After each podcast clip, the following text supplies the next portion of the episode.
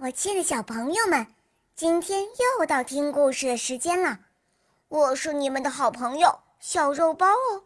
今天肉包会带给大家什么故事呢？赶快跟着肉包一起来听吧！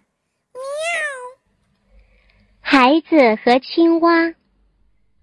几个孩子在池塘边玩耍，他们在比赛打水漂，可没多久就玩腻了。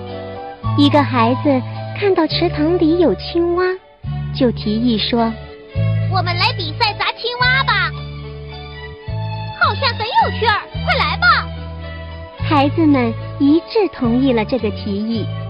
他们从地上捡来一大堆石头，乒乒乓乓的向青蛙砸了过去。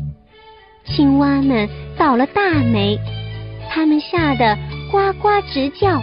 躲的躲，逃的逃，纷纷跳进水里，可还是有几只被活活砸死了。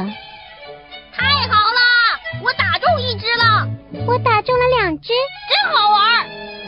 孩子们一点都不在乎，砸得更起劲了，还哈哈大笑起来。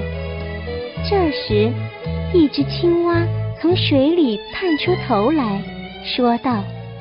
快停手吧！这对你们来说是在做游戏，可对我们来说就是灾难呢。